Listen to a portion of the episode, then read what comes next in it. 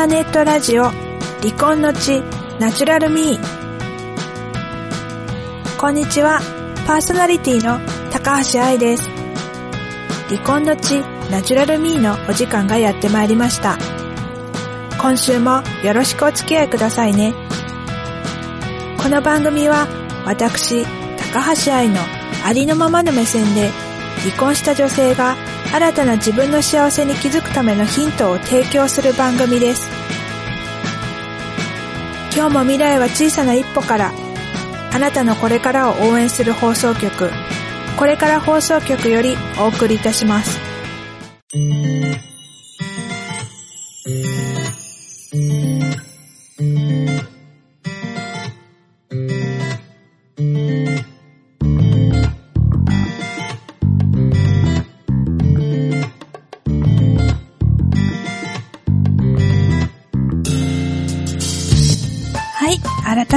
して、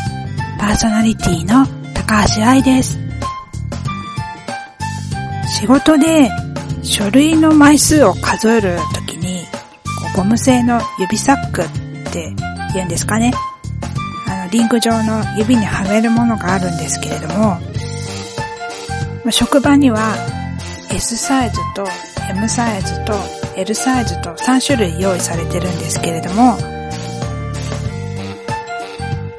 でも S サイズだと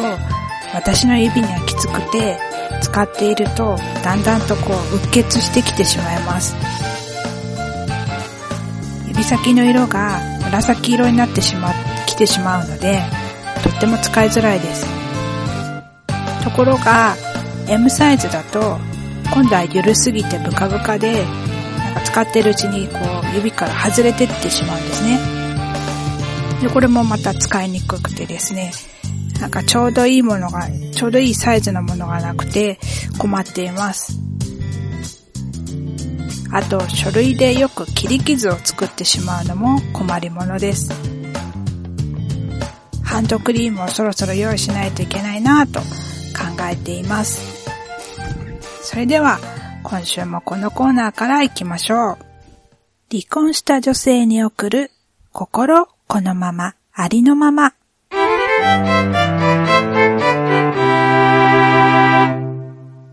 このコーナーは、私が憧れている、または尊敬している方や、感銘を受けた本の紹介、リスナーからの悩み、困りごとなどにお答えするなどを通じて、離婚した女性が離婚後の人生を豊かにしていくためにはどんなことが必要かというヒントを伝えていくコーナーです。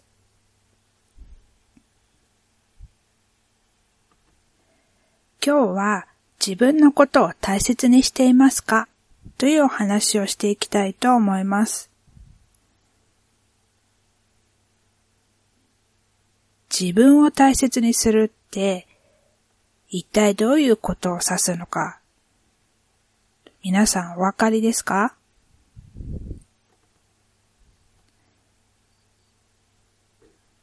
私は自分の気持ちや感情に気づいて、それを押し殺さないということだと思っています。日本は本音と建前の社会ですから、自分の本心を言ったら、輪が乱れるとか、周りから浮いてしまうとか考えてしまいがちです。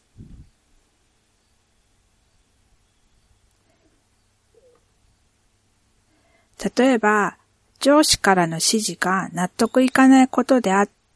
て、自分としては取り組みたくないけれども、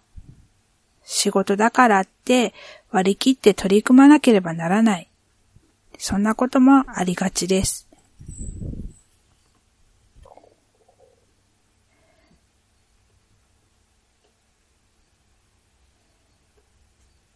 そういうことが当たり前になってしまっていて、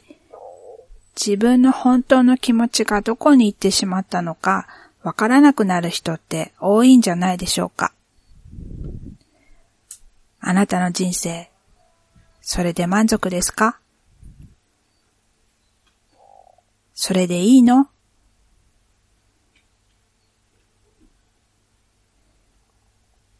ただ上司に指示されたことをその通りにこなすのではなくて、どのようにすれば取り組みやすくなるとか、取り組みたいと思えるようになるのかを考え、それを提案してみる。そんな姿は自分を大切にしているんじゃないかと私は感じます。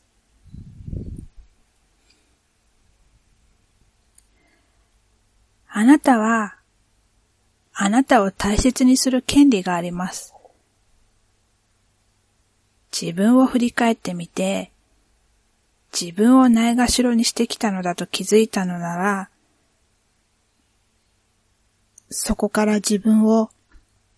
大切に扱う練習をしていけばいいのです。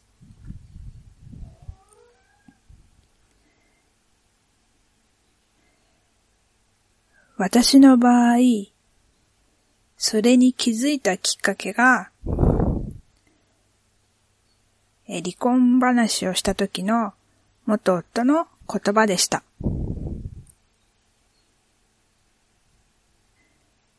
その言葉は、私に対して思いやりのかけらもなく身勝手なものでした。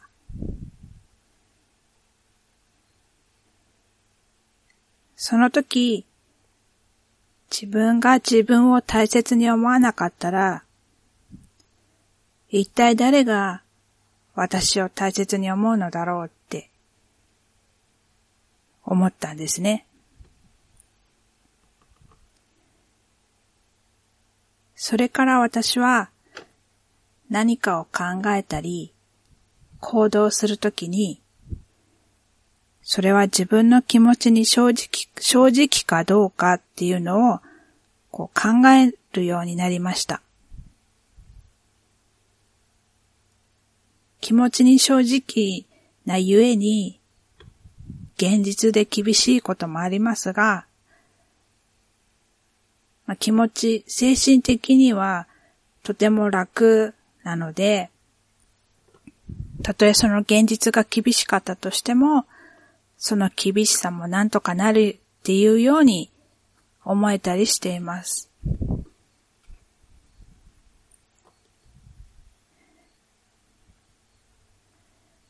どんな自分も、こう、私って思って大切にできるように、できるようになっていけたらいいなっていつも思っています。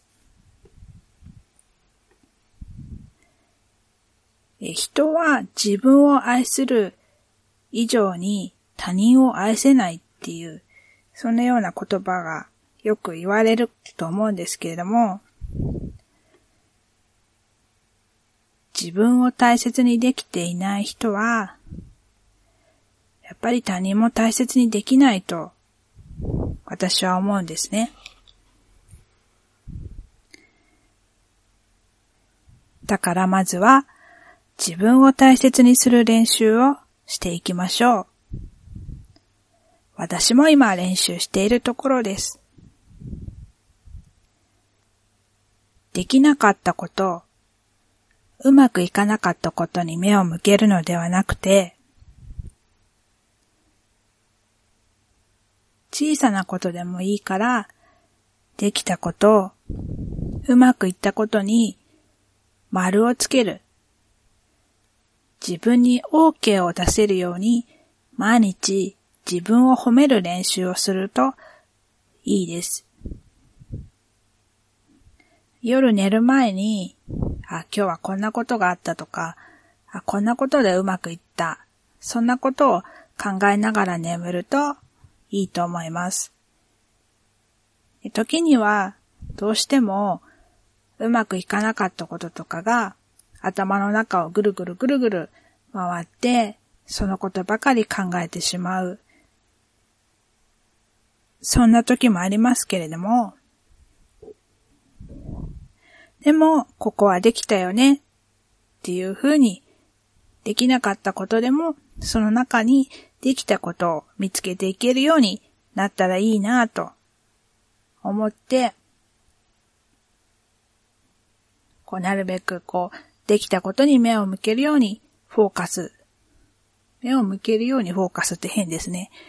目を向けるように気持ちを持っていっています。以上、離婚した女性に送る心このまま、ありのままのコーナーでした。続いて後半のコーナーへ行きましょう。愛がナチュラルに語るここだけの話。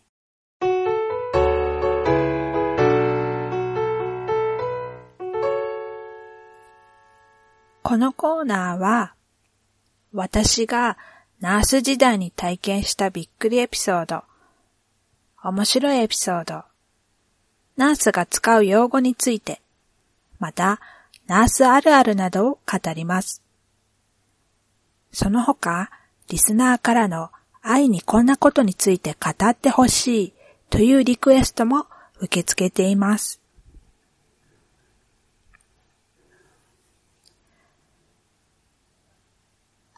今日は私の現在のお仕事についてちょっと紹介しようと思います。今、私は集団の健康診断をする小さな会社に勤めています。何をしているのかというと、健康診断の現場には出ていません。健康診断を受けるときって、皆さん、こう、個人票を持って、まず受付をして、それから身長と体重を測って、聴力、聴力検査をして、採血をして、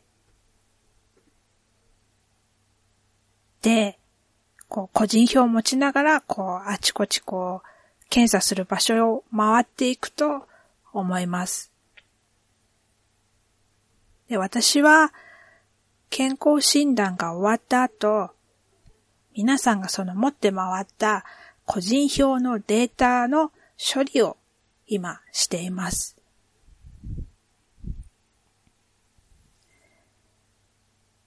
健、あの個人票ですね。あの、機械で数字を読み取るのですが、文字が汚いとエラーになって読み、上手に読み取れないんですね。特に1とか2、4などはあの読み取れない場合が結構多いので、それを個人票一枚一枚確認してエラーになりそうな文字は、できるだけ、こう書き直していきます。それを毎回ですね、まあ毎日というか、まあ多いと、1回の健康診断で100人とか受ければ、その100枚を超える個人票を1枚ずつ確認して、その文字を書き直していったりします。結構手間な作業です。なので皆さん、健康診断の個人票の文字は、なるべく丁寧に書いてくださいね。まあ、そんなような仕事をしているんですけれども、まあ、他にもいろいろあるんですが、こう一日こう座り仕事をしているので、こう目がしょぼしょぼとしたり、疲れてきちゃったりね、あと肩が痛くなったりします。それから集中力が必要なので、お昼ご飯を食べた後のその作業っていうのはもう眠気との戦いです。なんか後から見返してみると、いや、あの時すごい眠かったんだろうなっていうような、すごい乱れた文字を書いてる時とかあって、いや、こんな文字人に見て、見せちゃったんだっていうちょっと恥ずかしい思いとかしたことがあります。お昼休みは、1時間、まあどこもそうですけど、1時間なんですけど、職場の近くには飲食店があまりないんですね。なので、だいたい出勤前にコンビニによってお昼ご飯をこう調達して、それから、えー、職場の方に出るんですけれども、たまには会社の中でのね、自分のデスクでのランチではなくて、外の空気を吸いに外に出たいなって思う時もあります。外に出ると、こう1時間ってあっという間に経ってしまうので、なんかお昼休みもうちょっと、まあ、15分くらい長ければいいなっていつも思います。1時間15分くらいのお休みだとちょうどいいのかななんて思ったりもします。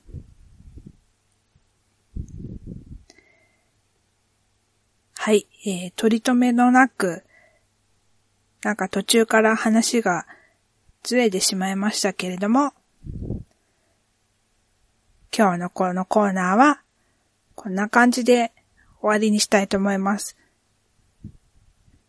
なんか、あれですね。オチがないっていうか、まとまってないですけど、もうこのままエンディングに行っちゃいます。